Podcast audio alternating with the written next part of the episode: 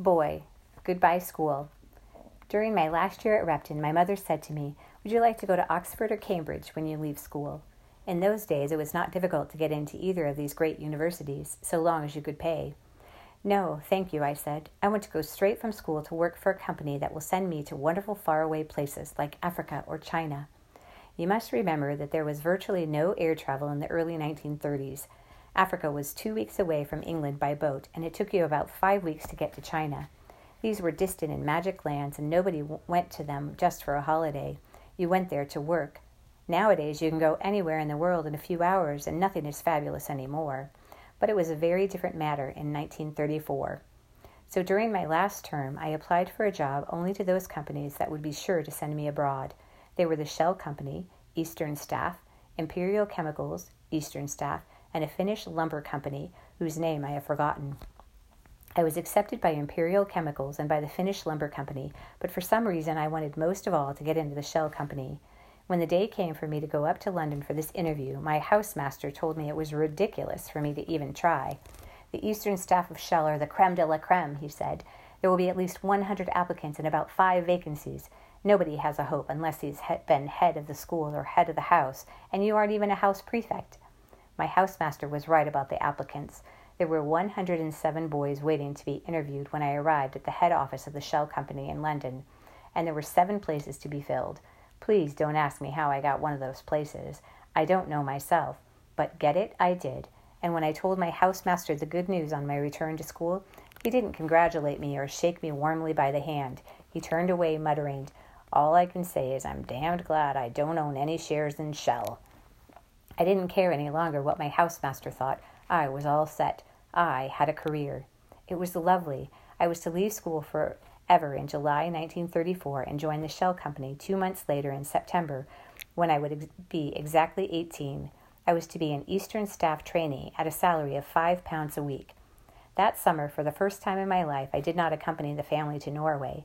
I somehow felt the need for a special kind of last fling before I became a businessman.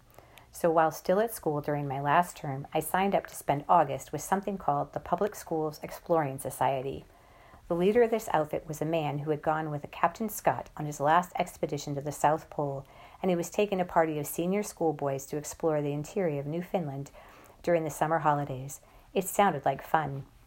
Without the slightest regret, I said goodbye to Repton forever and rode back to Kent on my motorbike.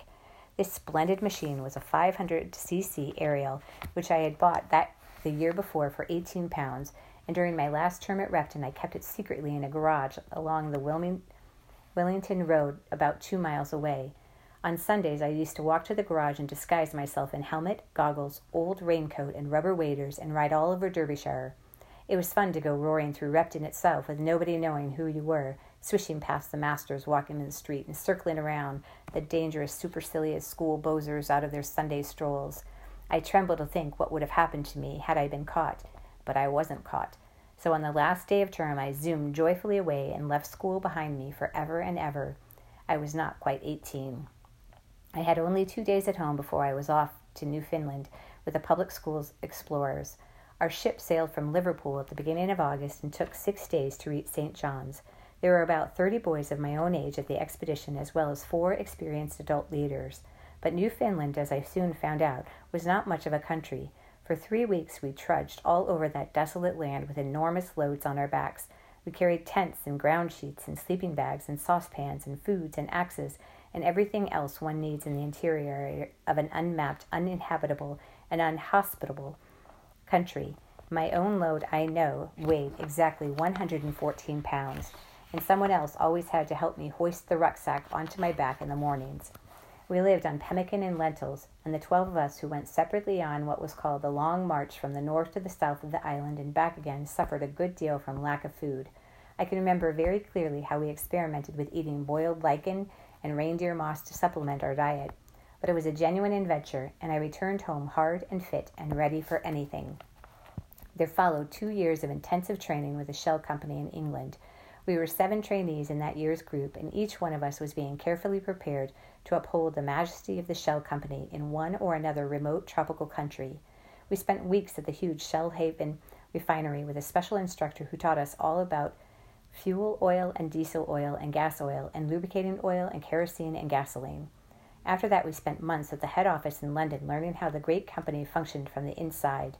I was still living in Bexley, Kent, with my mother and three sisters, and every morning, six days a week, Saturdays included, I would dress neatly in a somber gray suit, have breakfast at 7:45, and then, with a brown trilby on my head and furled umbrella in my umbrella in my hand, I would board the 8:15 train to London together with a swarm of other equally somber-suited businessmen. I found it easy to fall into their pattern. We were all very serious and dignified gents taking the train to our offices in the city of London, where each of us, so we thought, was engaged in high finance and other enormously important matters. Most of my companions wore hard bowler hats, and a few, like me, wore soft trilbies. But not one of us on that train in the year of 1934 went bareheaded. It wasn't done, and none of us, even on the sunniest days, went without his furled umbrella. The umbrella was our badge of office. We felt naked without it. Also, it was a sign of respectability. Road menders and plumbers never went to work with umbrellas. Businessmen did. I enjoyed it, I really did. I began to realize how simple life could be if one had a regular routine to follow with fixed hours and a fixed salary and very little original thinking to do. The life of a writer is absolute hell compared with the life of a businessman. The writer has to force himself to work. He has to make his own hours, and if he doesn't go to his desk at all, there is nobody to scold him. If he is a writer of fiction, he lives in a world of fear. Each new day demands new ideas, and he can never be sure whether he is going to come up with them or not. Two hours of writing fiction leaves this particular writer absolutely drained. For those two hours, he has been miles away. He has been somewhere else in a different place with totally different people, and the effort of swimming back into normal surroundings is very great. It's almost a shock. The writer walks out of his workroom in a daze. He wants a drink. He needs it. It happens to be a fact that nearly every writer of fiction in the world drinks more whiskey than is good for him. He does it to give himself faith, hope, and courage. A person is a fool to become a writer. His only compensation is absolute freedom. He has no master except his own soul, and that, I am sure, is why he does it. The Shell Company did us proud. After 12 months at head office, we trainees were all sent away to various Shell branches in England to study salesmanship. I went to Somerset and spent several glorious weeks selling kerosene to old ladies in remote villages. My kerosene motor tank had a tap at the back when I rolled into Shepton Mallet or Midsomer Norton or Peasedown St. John or Hinton Blewett or Temple Cloud or Chew Magna or Huish Champflower. The old girls and the young maidens would hear the roar of my motor and would come out of their cottages with jugs and buckets to buy a gallon of kerosene for their lamps and their heaters. It is fun for a young man to do that sort of thing. Nobody gets a nervous breakdown or a heart attack from selling kerosene to gentle country folk from the back of a tanker in Somerset on a fine summer's day. Then suddenly, in 1936, I was summoned back to head office in London. One of the directors wished to see me. We're sending you to Egypt, he said. It will be a three year tour, then six months' leave. Be ready to go in one week's time. Oh, but, sir, I cried out, not Egypt. I really don't want to go to Egypt. The great man reeled back in his chair as though I had slapped him in the face with a plate of poached eggs. Egypt, he said slowly, is one of our finest and most important areas. We are doing you a favor in sending you there instead of to some mosquito ridden place in the swamps. I kept silent. May I ask why you do not wish to go to Egypt? he said. I knew perfectly well why, but I didn't know how to put it. What I wanted was jungles and lions and elephants and tall coconut palms swaying on silvery beaches, and Egypt had none of these. Egypt was desert country. It was bare and sandy and full of tombs and relics and Egyptians, and I didn't fancy it at all. What is wrong with Egypt? the director asked me again. It's. It's. It's. I stammered. It's too dusty, sir. The man stared at me. Too what? he cried. Dusty, I said. Dusty? he shouted. Too dusty? I've never heard such rubbish. There was a long silence. I was expecting him to tell me to fetch my hat and coat and leave the building forever. But he didn't do that. He was an awfully nice man, and his name was Mr. Godber. He gave a deep sigh and rubbed a hand over his eyes and said, Very well, then, if that's the way you want it. Redfern will go to Egypt instead of you, and you will have to take the next posting that comes up, dusty or not. Do you understand? Yes, sir, I realize that. If the next vacancy happens to be Siberia, he said, you'll have to take it. I quite understand, sir, I said, and thank you very much. Within a week, Mr. Godber summoned me, summoned me again to his office.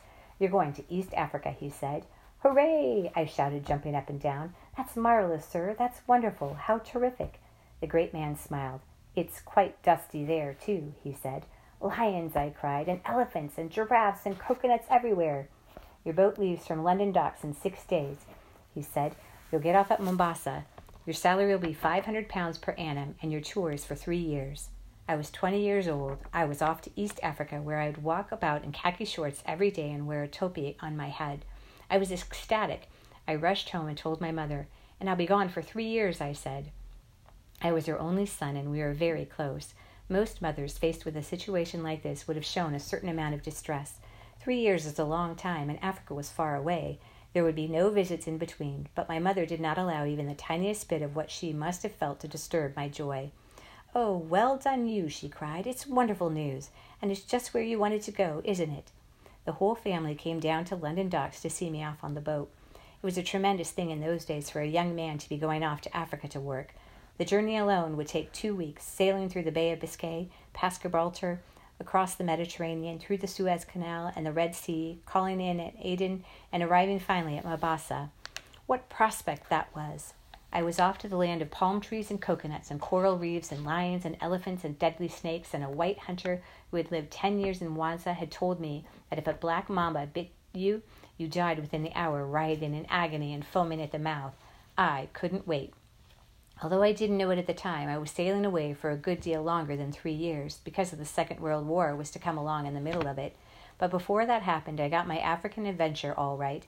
I got the roasting heat and the crocodiles and the snakes and the long safaris up country, selling shell oil to the men who ran the diamond mines and the sisal plantations.